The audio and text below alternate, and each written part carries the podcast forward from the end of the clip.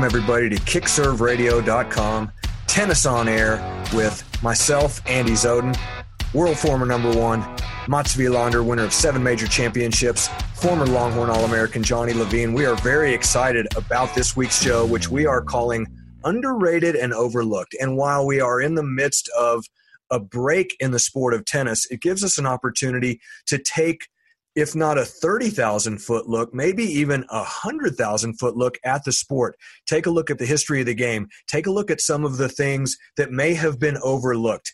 We've got famed tennis journalists Joel Drucker. We've got Steve Flink with us as well.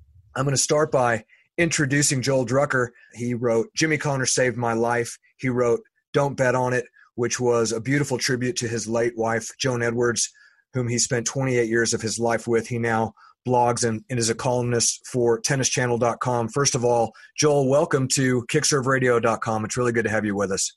Great to be here. It's so exciting. You guys just getting the show going. A lot of energy, a lot of ideas, great people. Terrific. Well, we're part of Tennis Channel Podcast Network, and we're very excited about that. And I want to mention that Mats Wilander is now the owner of Gravity Fitness and Tennis. And Mats good to see you again tonight. Hope you're doing well.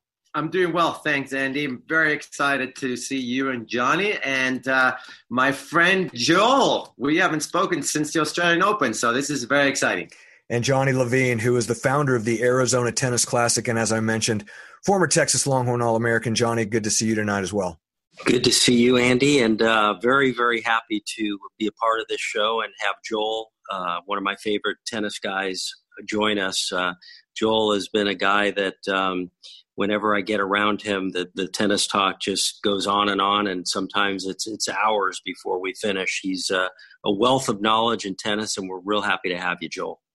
And we're going to experience a little bit of that right now because in our underrated and overlooked show tonight, uh, Joel, we've asked you to take a look at some big picture game changers in the sport of tennis, in the history of the sport, things that have made uh, an impression on tennis fans both between the lines and off the court. So I'm going to let you take it from there and give us your three top underrated, overlooked game changers in the history of the sport of tennis.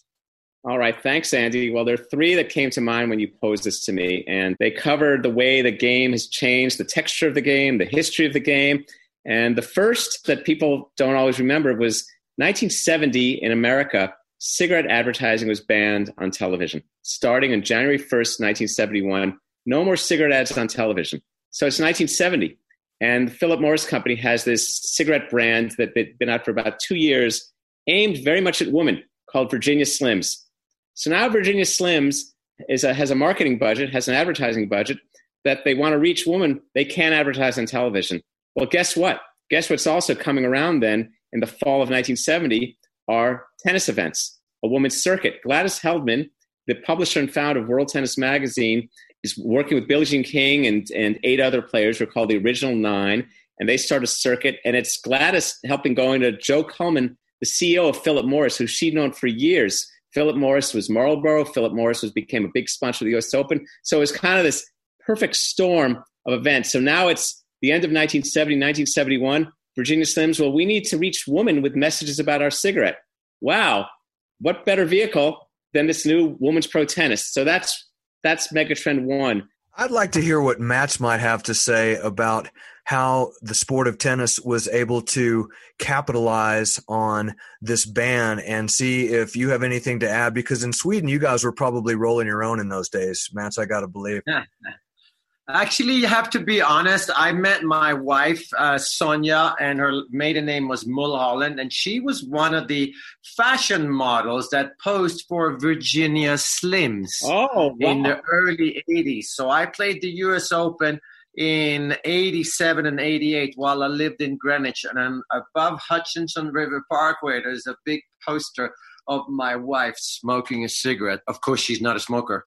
Johnny, as a tournament owner, when you make the decisions to bring on some of the sponsors that you bring on obviously uh, the women's tour was in a situation where they didn't have the luxury of being able to pick and choose who they were going to have to be able to fund their tour. But you may be in a slightly different position as the owner of the arizona tennis classic. What are the, some of the things that you uh, use to make determinations as to who you want to bring on to have representing your event Well, I think Andy, we try to we have some businesses in the in the Phoenix area that are supporting the the event and you know, we do get a lot of kids coming out, so it's important to have you know very solid businesses and and and ones that uh, are very respectful.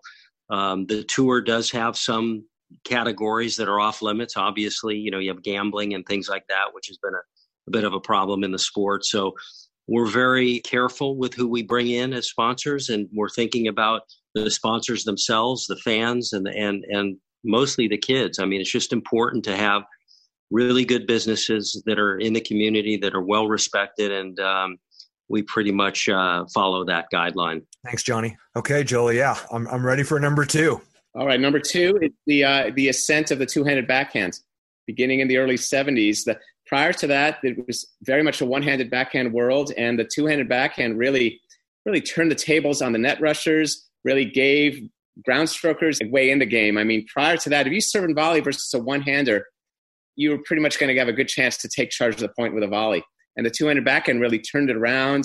And people, Connors, Borg, Chris Evert, they really legitimized it. And then it created the way it made it credible among people learning the game. I mean, by 1980, I bet you 75, 80% plus of players were learning the two hander most of all. And so, and so that, cha- and that has changed the way you play the game. The, the one-handed backhand is used as a, I call that like a business development opportunity creator. It helps you get to net, kind of a versatile Swiss Army knife of a shot, not necessarily meant to be a long-term rally shot. It, can, it could be if you're playing another one-hander, but the one-hander was meant to help get you to net. Two-hander created a new model. And, you know, Matt, you did to enhance your game to become number one in the world, you went back to kind of the old school to add to add the slice back in. So then you could have both the thing that could help you in, in the rallies and never miss, and the thing that could kind of mix things up, an approach shot, a drop shot. So that's that's my number two, the two handed backhand. Well, I'll just jump in and say it's a small sample size here with the four of us. Joel, you and I hit one handers. We know what became of our career as players. Johnny and Mats have two handers, and we saw what happened with those guys. Mats talk about how Borg had such a heavy influence, or was it more Connors? Was it a combination of all of the uh, aforementioned that, that, that Joel mentioned? No, Bjorn Borg is not just an influence on Swedish tennis. I mean, Bjorn Borg is the way that the guys are swinging today. They're looping the backswing on the forehand uh, they're using two hands. Most guys using two hands. Borg turns out didn't really have a semi-western grip on the forehand. It just seemed like it. It looked like it when he took his his racket back. But the loop on the backswing is what we all did. And see what happened to Swedish tennis in the 80s. It wasn't that we were much better. It's just that we had a technique that was so new and modern that it's still used today. I had coaches telling me that no, no, no, no, you can't loop your backswing. That's just Bjorn. He's a, he, he's a little bit of a freak. You don't want to do what he does, but of course, to be cool, you wanted to loop your back. So for me, I think Borg uh, uh, made it hip to stay at the baseline, and he made it hip to loop your backswing um, and um, let the guys come to the net. Be a man. You guys come in, I'll give you a, a good passing shot and a run for your money underneath your shoelaces. When I teach the sport, the guy whose backhand I've always felt like was a great model for the average club player that could take that level of backhand into the upper level of the sport was yours, Johnny. I always felt like it was very simple and very crisp and very clean, and it allowed you to accommodate pace. It allowed you to return well and allowed you to stay in points and sort of manage the bigger games that were coming at you. Talk about the advent of your backhand and where you saw it part ways with maybe the way Mats was hitting the ball. Yeah, my backhand was more compact and um, it didn't have a lot of topspin on it, but I was a very simple shot and I really the short backswing enabled me to to to return well, Andy, and that's where I think my backhand excelled was especially on the return. It was a steady shot. It wasn't a super weapon, but I never, you know, it, it kept me in all the points and it was always a reliable shot. But I think the foundation that I had, I had a, a very good coach with fundamentals at a young age, taught very simple strokes and short backswings, which is not really what's out there today. It's different, but um, but again, I think uh, that short backswing for me gave me the the return capability, which which ended up being one of my weapons, uh, especially in doubles. I mean, that's really when you're asking uh, about two-handed backhands. Uh, Harold Solomon, Harold Solomon had had a good two-hander. Uh, Eddie Dibbs had a good two-hander. Eddie was a little more versatile. And then we came with Aaron Krickstein, good two-handed backhand. Uh, and I'm still not talking about backhands that can be compared on the same day with some of the Swedish backhands. There is something about the American backhand that was made for hard courts and returning. There was something about the the Swedish two-handed backhand that was kind of made for clay courts and hitting the ball a little more in front, and you could get a little more spin on the ball, uh, which kind of was a little more like a one-handed backhand, I think. So uh, I think Agassi was the first American who actually had a great two hander that was hit in front of him, and he was able to generate not just power, but a lot of spin. And Joel, I'd like to hear your opinion. Well, I think the American return, and I think Johnny might have been this, the American return, and, and Connors was an example of it, was designed to counterattack the net rusher. You know, there were a lot of Stan Smiths and John Newcombs. Yeah. And so the premise of the two handed return was uh, uh, you, you could block it, you could get it down, get it down to the guy's feet, and that's what Connor, you know, take it early. And that was different than the than the chip, you know, than the one-handed chip. So the Swedish guys, you you had you could get the whip and the dip. Right. There's a different type of shape of a shot than the American. Right. Clay courts have to generate racket head speed, whereas Americans, you know, hard courts, we're not as good at generating pace. You know, you learn to generate pace more on clay courts than hard court. So you made the comment, Joel, in reference to Mats that it was when he developed that beautiful slice backhand and added it to his arsenal with his great two-hander that that was really what put him over the top to become the number one player in the world. I guess my question to you, Matt, is was that by design? Was that sort of accidental? It just so happened that you developed this nice slice backhand, and oh, by the way, I'm now the number one player in the world, or was that absolutely uh, part of the game plan in preparing to play a guy like Lendl on a hard court uh, at the U.S. Open? Very little, Andy, was designed to do anything in terms of learning. Um, we just were were told and forced to learn how to play on really fast indoor courts and then really slow and heavy clay courts. Uh, and my two older brothers have a one-handed backhand. Uh, I love Yannick Noah's one-handed slice. The late great Peter McNamara, Victor Pecci has an unbelievable slice. So I think it was more that I just need to learn how to slice. And then I realized against a few players, uh, it's going to help me. But trust me, when your slice becomes better and better, your two-handed backhand becomes worse and worse. It's very difficult to both at a very high level. So I lost because one-handed backhand, the difference is racket head is usually above your grip. Once you put your racket head above your grip on a two-handed topspin backhand, forget it. Now you're talking about a little bit like a Jo-Wilfried Tsonga backhand, uh, and uh, very hard to generate pace or spin. But uh, let me ask uh, Joel a quick question, Andy. I'm curious because when Mats came out with that one-hander, that great slice late in his career, I don't know that there had really been many guys with two handers that had a slice like that. I mean, I'm a guy that had a two hander. I was always in awe of the one handed backhand. I thought it was the greatest thing. And I would go out on the court sometimes and screw around trying to hit a one hander. I thought, I mean, I, I, just always had fun doing it. But seeing Mats do it, being having that great two hander and then developing this amazing slice really out of nowhere was there anyone else that you can think of, uh, Joel? Well, you know, I remember, I remember as a Connors fan watching Borg ruin a lot of Wimbledon's for me by, um, by he had a little improv, this little jazz improv hack. It makes me think also like an ancestor of the slice that Nadal has. I mean, with all due respect, and, and Mats and Andy, you've seen me play. I think my slice technique is prettier than Nadal's, but it's it just kind of works.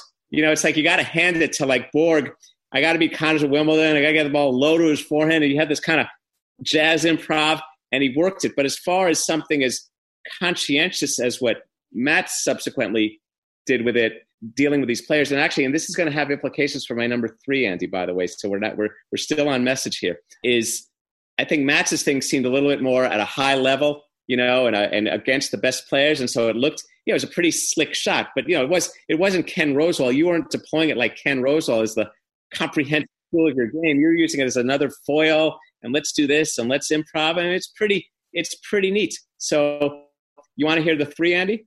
I absolutely am ready for number three because I think that's a big one, and I think Mats is going to have a lot to say, and I think Johnny will too. The number three one is the changing of surfaces and seeds. The game starting around 2001, particularly 2002 at Wimbledon, becomes a lot more homogenous. The grass becomes slower, maybe the clay a little faster. You'll know more about this, Mats.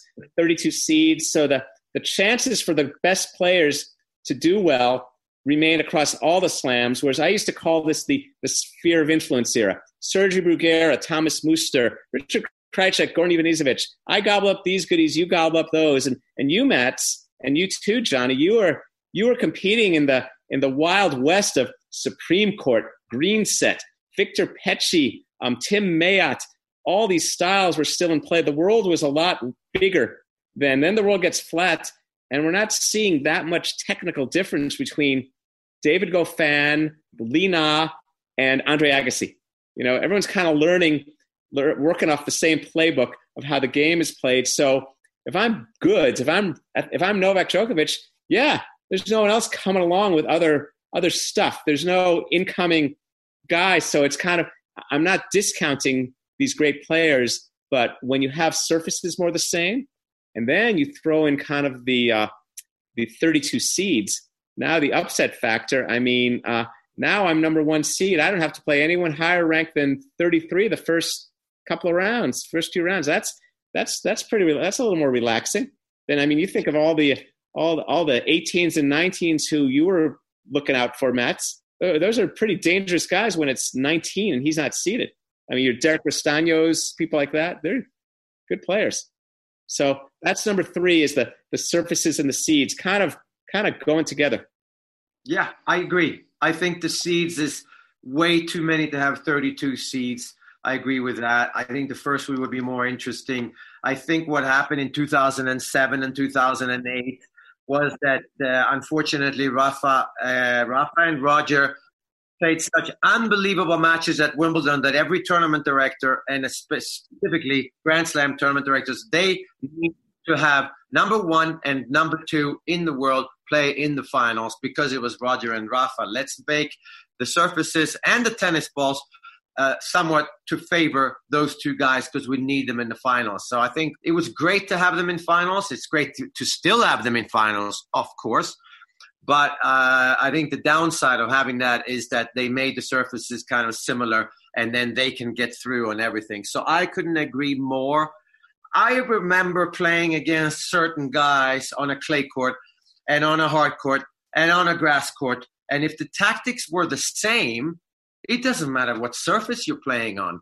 Uh, that's not what decides. It's the tactics you apply that decides who you're going to have trouble against. It doesn't matter um, the surface. So I think that it's uh, much, much easier to dominate today than it was in the 80s. In fact, it was impossible because of the different surfaces uh, and the different tennis balls and much faster. But of course, it's much, much harder work today uh, to be a Novak Djokovic, a Rafa Nadal, Roger Federer, because the consistency these guys have, because the surfaces are similar, they are supposed to be getting to finals every single week. It doesn't matter if it's in Basel. And then does that just add that much more credence to what Borg did, which was to win the French and Wimbledon uh, I think he did it in the same year three times in a row. Compared to doing that now, doing that then, is that a drastic difference based on Joel's assessment about the uh, the smoothing out of the surfaces to have them be so similar? Yeah, I really don't think that uh, so far anyone has achieved in terms of the just. We're talking about the tennis and the uh, adaptation that Borg made from clay to grass. That difference is massive. It's I don't think there's a player. Of course, Roger Federer most probably can adapt to anything, but that that that change for Björn Borg is unbelievable in terms of uh, an athletic performance. I want to add something to that, Andy. To Mats's point, is that not only was it unbelievable that Borg could do it, but there again there were there were tough guys in both of those. There were the clay court guys. He had his Vilases, he had his Jose Higuerases, he had certain people he had to vanquish on the clay. And then, had, and then two weeks later, not even three weeks later, he had to go over to Wimbledon.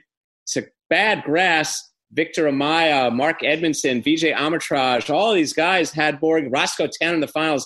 I mean, these guys are rough to play on grass. And it was kind of, I remember growing up watching Borg win Wimbledon. It, it wasn't, Nadal became almost expect, has become almost expected. We, we saw that pretty quickly the first couple of years. But Borg, he wins Wimbledon the first time without losing a set. Wow, okay. He does it again. He does it again. How, it's like each time was a little bit of a of a mini Houdini. And next thing you know, the guys won Wimbledon five straight times. But it, it wasn't like like Rafa became within two years. We said the kingdom of Rafa. He, he's the king of Roland Garros. Borg, wow, each time, wow, that that was how do you do that? And he did it. It's amazing. Well, we started out the segment with Johnny Levine proclaiming you can talk for hours on end about tennis with Joel Drucker. And I think you guys saw a little bit of a taste of it right there. When we come back, we are going to be joined by yet another famed tennis journalist. As we promised earlier, Steve Flink will be joining us. So stay tuned. You're listening to kickserveradio.com. I'm Andy Zoden. We're also joined by the great Mats Wilander, Texas Longhorn All American, former All American Johnny Levine. Thank you so much, Joel, for joining us. We appreciate it. Thank you, guys. And we'll be back with Steve Flink right after this. Don't go away.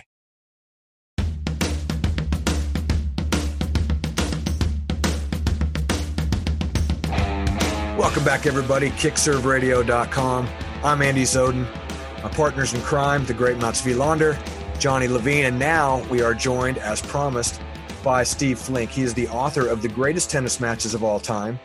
Uh, he is with Tennis Channel, former editor of World Tennis Magazine, and was inducted in the International Tennis Hall of Fame in 2017. Steve, it's so great to have you with us. Andy, great to be with you. I'm very intimidated by this lineup, though. I don't know. Matt and Johnny and you, how am I going to handle this? We're pretty overrated, and that's why this is called underrated and overlooked because we don't belong in this thing. But Steve, we asked you to talk, obviously being the author of the greatest tennis matches of all time, to come up with with a handful and maybe limit it to I know you've got, you know, an encyclopedia of great matches in your mind.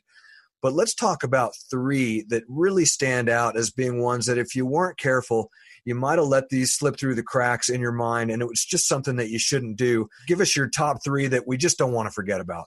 Andy, that was a tough assignment you gave me there, but I've, I've come up with three that I'm I'm pretty happy with. The first is actually 50 years ago, coming up on the 50 year anniversary of a great battle for the American number one ranking of 1970 between Cliff Richey from Texas and Stan Smith from California. Stan was just starting to come into his own. Cliff had been sort of on the cusp of this for a long time, and they played in the semifinals.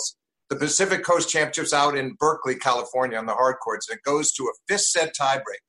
Cliff had led all the way, won the first set, won the third. Stan kept coming back. They go to the fifth set tiebreak, and this is the original sudden death tiebreak. Well, so here it is, four points all. Cliff has actually saved a match point to get it to four all. He's serving, misses the first serve, comes in on the second one, and Stan rips the return, and Cliff dives for a backhand volley. And now has to scramble to get back up. He's just guessing where Stan is going. He has no idea. He lunges to his right and hits a forehand volley winner. He doesn't realize until he's going to tumble over twice and hears the cheers and sees the look on Stan's face that he's won the match. So sudden death 5 4 tiebreak, fifth set that seals the number one American ranking for Cliff Richey. And as Mats knows, the ATP rankings were not in existence yet. They didn't form until 72. They didn't start world rankings until 73. So the American ranking meant more at that time, especially to these players. That they took great pride in being the best in the country. So that's my first selection. Well, let me just start by saying getting to know Cliff Richey a little bit. Uh, you know, obviously the author of Acing Depression, and and he's overcome a lot in his life, and I know that that was one of the uh, stellar moments in his career because when he came to Denver for an event, we definitely that one was addressed at dinner that night.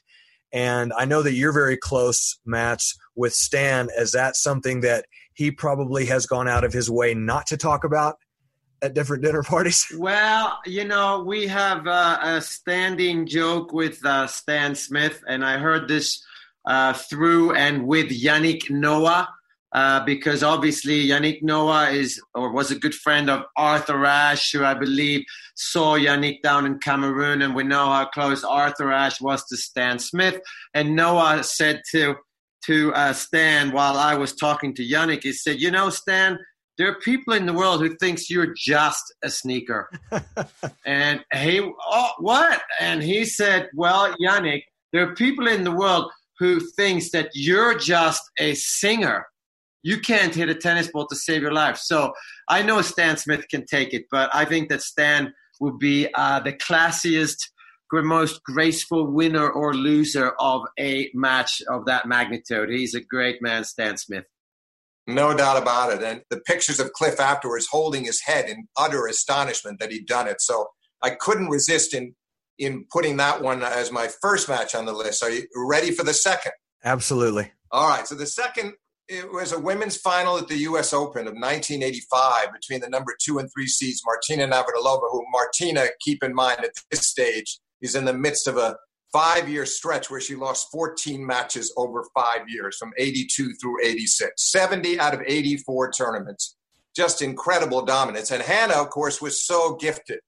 And these two, the two of them were just coming in at, at all costs. It was a really an attacker's match. They were coming in behind return to serve, serve, and volleying a lot. You had both players at the net frequently for some really exhilarating exchanges. And Hana got off to a blazing start and was up five love and had a set point on Martina Served two more set points in the next game, but didn't put her away. The next thing you know, it's five all, and Hana has to fight off eight break points just to get her way to six five and eventually to the tiebreak, which she played beautifully and won on a on a succession of winners at the end of the tiebreak from three all, one at seven three. Then Martina blitzes through the second set six one. And we go to the third, and Hana breaks and goes up 5 3, serves to the match, can't close her out, go to another tiebreak.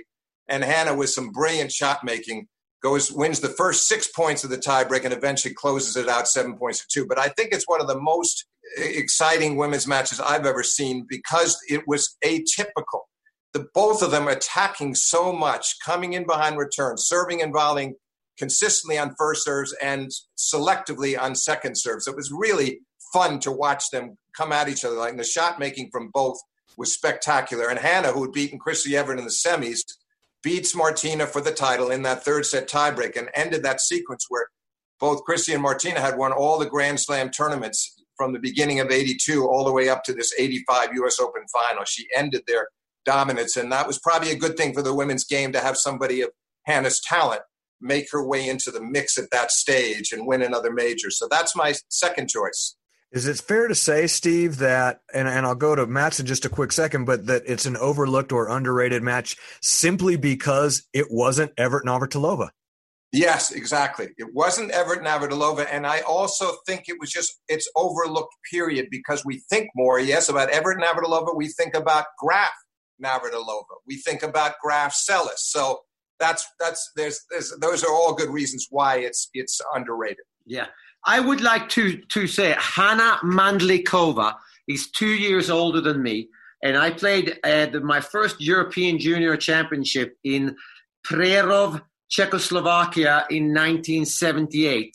Uh, and she's playing in the 16 and under. And I asked my Swedish coach if he could ask the Czechoslovakian coach if I could please hit with Hana Mandlikova because to me, Hana Mandlikova had the nicest, smoothest ground strokes, right. beautiful one-handed backhand. And I have to remember that match because obviously I was playing uh, the U.S. Open from 1982 up to 96 or 95. But Hana Mandlikova, I think that match was special because it was the first time that I had seen Martina not being outplayed at the serve and volley or net game, but but literally facing somebody who had better hands than Martina Navratilova. Not as good physically, even though she was smooth as anything, but not as good physically. Obviously, confidence, not to say, but in terms of finesse, I think Hana Mandlikova was up there with Martina and potentially had even better hands, which is why that match was amazing. Yeah, I think that I think that uh, that if you took another look at it on the on the, uh, the video now, Matt, Matt, that that viewpoint of yours, Mats, would be reinforced. I mean, she was remarkable. That's why she was so comfortable coming in behind returns with Martina, also serving and volleying, and then punching the volley right by Martina. It was pretty remarkable stuff. Okay, Steve, the third and final match of your triumvirate takes us into the 21st century with two of the big three. Yeah, we're going to make a big leap here, Andy, all the way from 85 to 2010.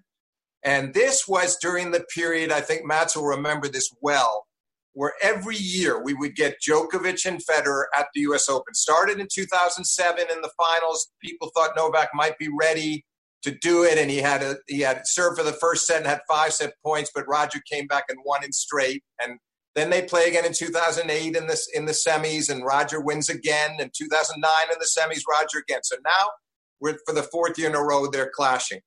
Novak and Roger go right down to the wire in this semifinal, and it was an it was an oddly fluctuating match because Uh, you know, you had Novak losing a very tight 7-5 first set, comes back for an easy win in the second, 6-1, and then he loses a tight third to Roger 7-5, and Roger looks like very confident and ready to take command, but Novak comes back to win the 4-6-2. So we go to the fifth, and now it's both men at their best, and it comes down to the wire, and Novak serving 4-5, 15-40, Andy. Double match point down on his own serve.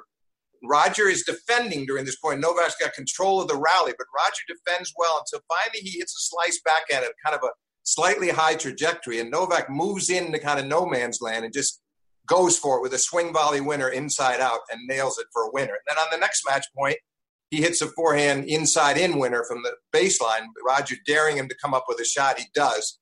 And Novak holds on and then breaks Roger in the next game and then manages to fend him off. Had a tough game to, to had to save a break point in the last game. Wins it seven five in the fifth.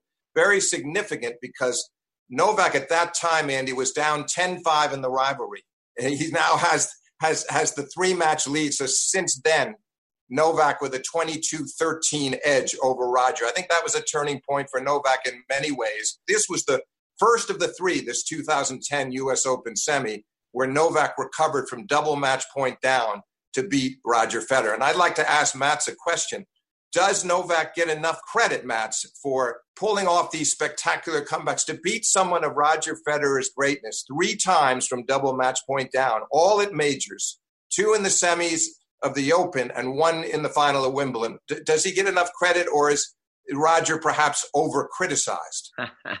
I think Novak. It's going to be uh, Novak is ne- is not going to get enough credit for for his career until he's uh, both Roger and Rafa. First of all, um, because of just the nature of Roger and Rafa's rivalry, Roger and Rafa's uh, appearance. Uh, on the tennis court, where they're like magnets, and I think Novak is just a normal, normal tennis player, a normal guy has has some ups and downs emotionally. Went through a couple of crazy shots. They went in. I like that you brought it up because I think it changed Novak as a player. I think that he was desperate in those two matches, desperate on match points, and pulled it off. And since then, realized that I can pull it off if I go for it. But now he's not desperate anymore. Right. He hits himself out of trouble. And I've never seen anyone do that like he does. And that's where he needs a lot of credit because he decides uh, the destiny of his own um, of his own matches and the outcome these days, which to me is unbelievably gutsy.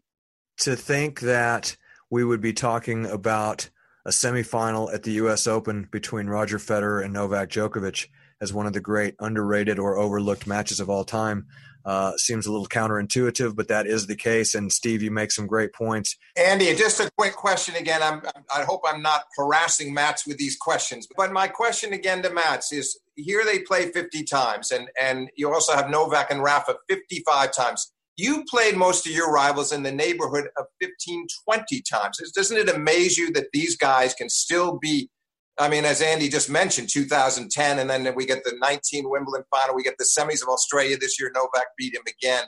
Isn't it astonishing to you the, the enduring greatness of these guys and that these rivalries could endure the way they have? And it, while yours was more typical of the day, that there was a, a window of maybe four or five years where you as top players came up against each other. Yeah, and also the, the the, the rivalries were completely different because if I played John McEnroe uh, and I played him a couple times at Roland Garros. That match was a certain way, and then I would play him at Wimbledon, which I did. Uh, I think once only, but that match was played in a completely different way. So it wasn't even like I was playing the same guy. And the difference is that Novak, and especially Novak and Rafa, they're playing against the same guy and it's the same tactics, and they have to worry about the same strength and weaknesses of each other. Yeah. So in a way, tactically, I suppose it's easier, but I think that's why you see the uh, momentum often with Novak and and Rafa. I remember in 2011, I believe, uh, 2011, Novak beat Rafa in six finals. And 2012 in Australia, they had that five hours and 53 minute thing. And, and every match was exactly the same. The level was absolutely insane. But I don't understand how they can bring it every single time these three guys play each other in any tournament on any surface. They bring this.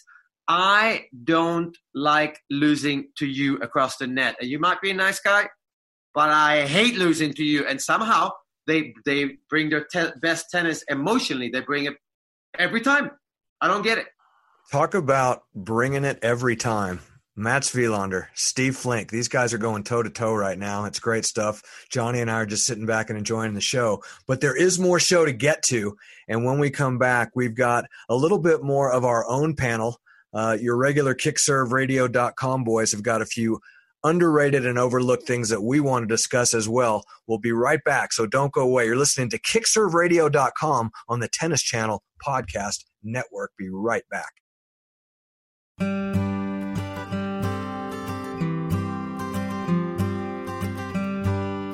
Welcome back, everybody. KickServeRadio.com. Tennis on air with myself, Andy Zoden, world former number one Mats Wilander, former Texas Longhorn All American Johnny Levine. Final segment of underrated and overlooked. We want to thank Joel Drucker and Steve Flink for joining us in the previous segments. And Johnny, I want to turn this over to you because you did some research into certain certain tennis events and, and, and matches and things that have happened that have been extremely unique. And although extremely unique still remain somewhat under the radar i think after all these years. And there's one in particular that i know you're going to allude to that maybe brings us into where we stand currently. I won't say anything more than that but what were a couple of the matches and some of the things uh, that you look back on in your memory that you find to be something that you don't want to see people forget I think uh, Andy, one of the matches that comes to mind is the uh, the 1999 French Open final with with with Agassi and Medvedev. I think that was uh, a match that um, you know may, might be a bit underrated for for a few reasons. I think you've got Agassi who had had two French Open finals previously that, that he was favored in. And um, had not won the French and, and had been expected to win it, was down 6 2, 6 1 in that final and was getting killed by by Andre Medvedev.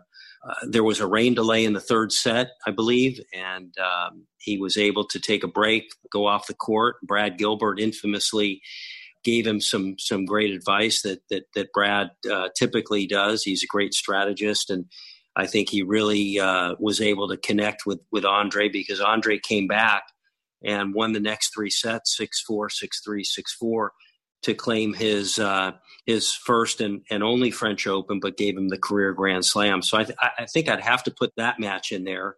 The second one that I got such an enjoyment out of watching that I don't know is high up on many people's lists, but when you think about it, it I think it has to be there, and that's the 2015 U.S. Open third round match between Fognini and Nadal that is a match that um, really was mind boggling to watch to see how Fognini was able to come back. Uh, first time that Nadal in in I think it was 150 slam matches to that point had lost after being up two sets to to, to zero. He he was up two sets in that match. Fognini came back and won it.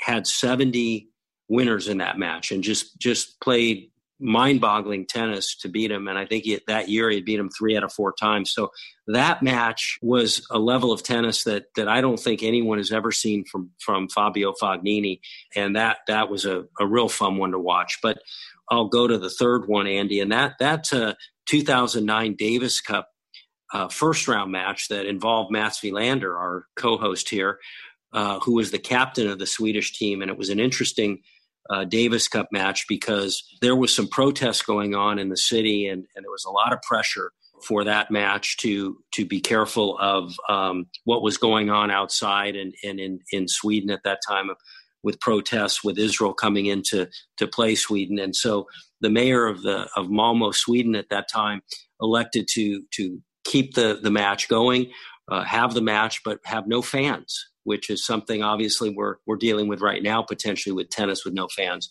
So I think it might have been the first or second tennis event that didn't have fans. And in the in the match, I mean, Sweden was seated in that Davis Cup was was heavily favored to win, and Israel came out on top three to two in in, in the rubber. All four singles matches went five sets. The final rubber was eight six in the fifth. A Dudi Sela, or actually a Harel Levy beat Vinciguerra eight six in the fifth. Some amazing matches and I would love to get Matt's perspective on this because that must have been something that I know they hoisted Levy uh, on the shoulders, and it was an incredible environment with no fans.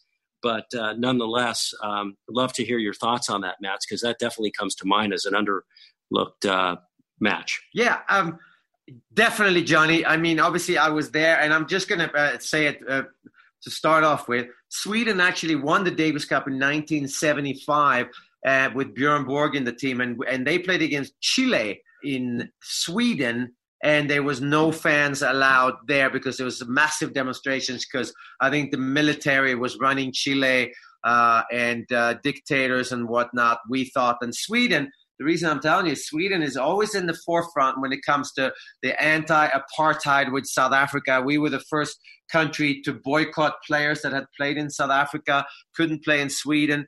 And of course, with uh, Israel and Palestine, uh, that was the thing going on there as well. And they, we were asked to kind of take a side. And uh, obviously, our team was like, we're not taking sides here. We, either you let us play or tell us we're not playing. We're not making uh, a political acknowledgement in either way. Sports is sports. So uh, we were supposed to have about 5,000 people watching. Um, and we have a lot of people watching. And suddenly we had I think maybe 50 people, uh, girlfriends and parents and whatnot. And to be honest, you could not tell if there was people or no people because these players could care less. They were so fired up because of the team event. So much easier. But the matches and the quality uh, and the suspense in those four singles matches, for me as a captain, best Davis Cup match that I've ever been part of because the level was very high. I've seen higher, but the level was very high. But the intensity that Dudi Sela and Harel Levy brought, and then of course the Swedish guys with Thomas Johansson, Andreas Vinciguerra, it was incredible. And the other thing is that was a great draw for us to play against Israel. Uh, we beat Israel in Israel a couple of years earlier. We played in Tel Aviv at the tennis center there. Uh, and uh, and then we come home and we're like, okay, well, we we have to beat Israel because the only way we're going to stay in the world group was to get to the quarterfinals. Um, and they were the big underdogs. But once Dudi Sela started playing, we realized, oh my goodness, this guy's so good. Um, and uh, and he was. So yeah, Israel won. But to be honest, it didn't make any difference uh, if they were fans or not to the players. It seemed maybe because it was Davis Cup. Great stuff and great history for you to be a part of, Matt, and your recollection of it, Johnny's great. I've got I've got three of my own here, guys, and I'm just going to run through these as part of our underrated, overlooked category. I've got an underrated broadcaster who I just want to give a shout out to, and that's Robbie Koenig, who I think the world of him, and I think not only do I see him as an incredibly talented broadcaster who's been uh, 13 years an international commentator. He's done all the Masters 1000s, all the majors. Uh, he hosted the match in Africa for the Roger Federer Foundation, which was Roger versus Rafa in Cape Town. You guys probably realize, and that was uh, the most attended match in the history of the sport. And uh, and now Robbie works for for Amazon Prime UK. He was a nice doubles player in his own right, uh, with five doubles titles, including uh, getting to the semifinals of the '98 U.S. Open and and got to 28 in the world. But I just think he has a flair with his vocabulary.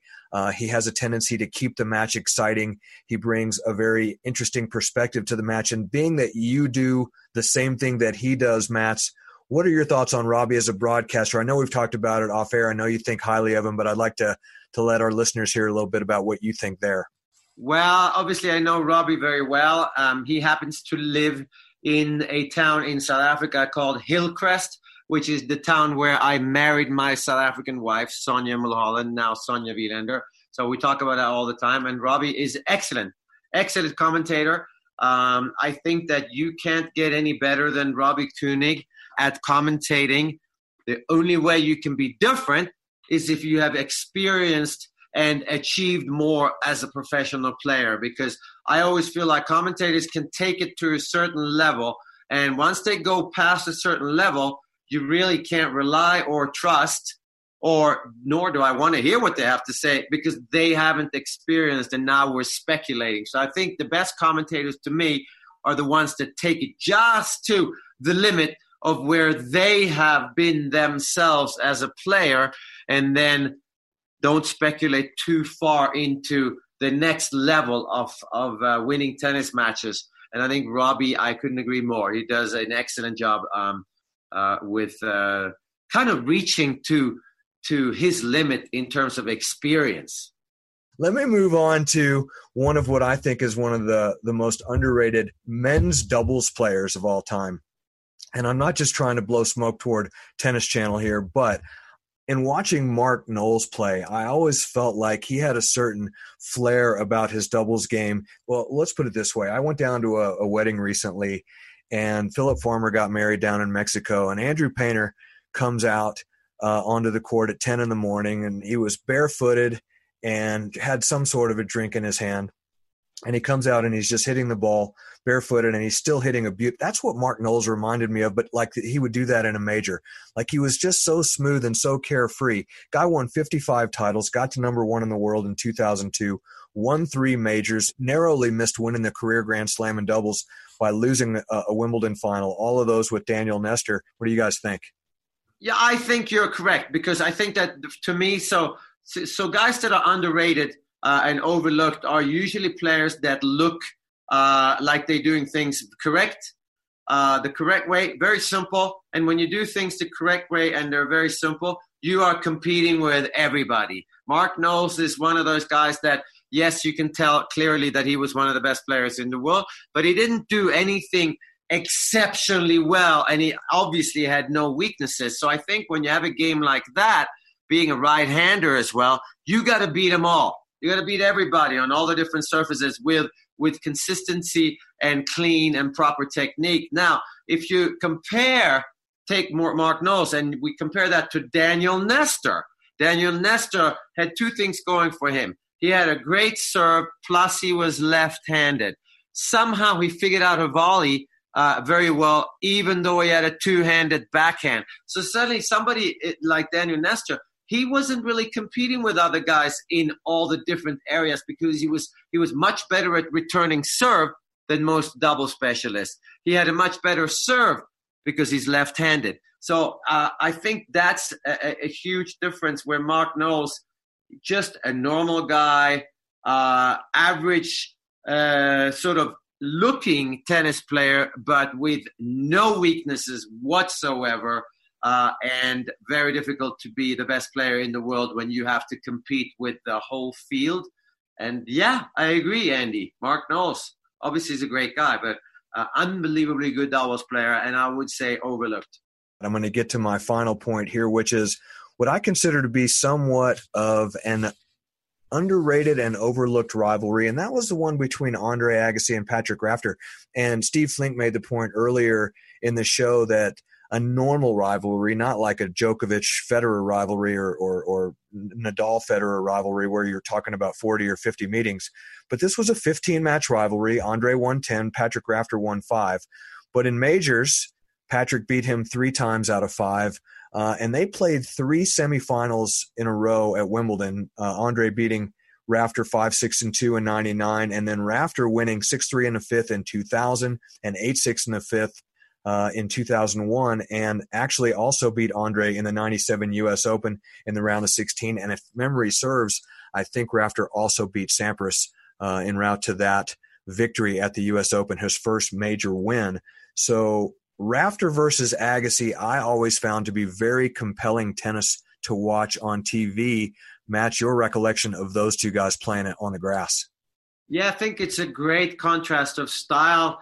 Um, Patrick Rafter is most probably the last the last singles player to do really well with great athleticism, amazing volley technique, and not great ground strokes. I hope he's not listening uh, from wherever he is, but basically shocking ground strokes compared to his serve and volley game. But unbelievably good attitude.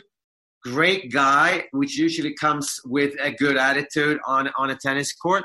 And Andre Agassi, who really despises going to the net. So the contrast of style is perfect. You had to be a great athlete to stay alive against Andre. Patrick Rafter was that. You had to be an unbelievably good service returner to be able to hang with Patrick Rafter. Andre Agassi was that. So I think on any surface, that would be a great match. Although, if it's too slow, I believe that Agassi was too good for Rafter. But a faster courts at the US Open and Wimbledon, perfect situation for the contrast of style. I agree. Great, great matches. Johnny, when you think of Rafter, I agree with Matt. You think of a guy that sort of jumped off off the ground, hitting those forehands and just sort of patchworking a ground game together to somehow hang with Andre. A nice slice back in, but he always seemed like he was sort of fighting from behind the eight ball in every rally that they had. But what is it about the Australian mentality that maybe makes you feel like a guy like Rafter could leave a match with Agassi and then just jump into the water out there in the bush and wrestle with an alligator? Just that kind of mentality that would allow him to take on somebody that was so superior from the ground and not give into that and actually come out on top of not one, but two fifth set semifinal wins at Wimbledon against Agassi, who by the time they had played, Agassi had won that tournament. Well, those are uh, really amazing results that that definitely are overlooked. I think thing about Patrick Rafter, um, he, he, did have a great slice. I mean, he had a great slice backhand, came in on that shot um, so effectively. But um, he, I think what what what enabled Patrick Rafter to have the results that he had, and he, and he got them later in his career um, he really blossomed and peaked later in his career, had just amazing results, beat uh, Sampras uh, a couple of times in some big matches. But I think two things stand out for me with Rafter. The first being the athleticism. I, I think he might be one of the best athletes that our sport has seen ever. I mean, the guy really was just a superior athlete. And then, secondly, I, I think this guy had a, a, tremendous amount of confidence. I think he really believed in himself. He believed that he could win these matches. He wasn't intimidated, and so I think when you when you package that together with that aggressive style of play, um, I don't think it's a surprise that the, the results that he had, which were which were uh, really really strong. Before we check out tonight on underrated and overlooked, we would be remiss not to at least uh, make mention of the fact that as a show, kickserveradio.com uh, is putting out our best wishes for everybody who's dealing with with so much strife with what's going on in the world. And I think we should point out that Coco Gauff came out and made some very mature, very adult comments uh, over the past couple of days. And if you haven't had an opportunity to see her speak, whether you agree with her comments or not, and certainly on this show, we're talking tennis. We're not trying to take political stands on anything, but you have to admire the fact that this young lady at age 16 is willing to come out and speak on behalf of something that she has great belief in and, and do so with great conviction. Uh, very articulately uh, for a young lady of 16 years of age. She is fast becoming the face of the women's game, both on the court and off. And Mats, we'll give you the last word tonight. What were your thoughts on what you saw from Coco Gauff coming out this week and speaking um, in a peaceful protest manner? Well, I think what I saw there is exactly the same person I saw on Wimbledon center court last year.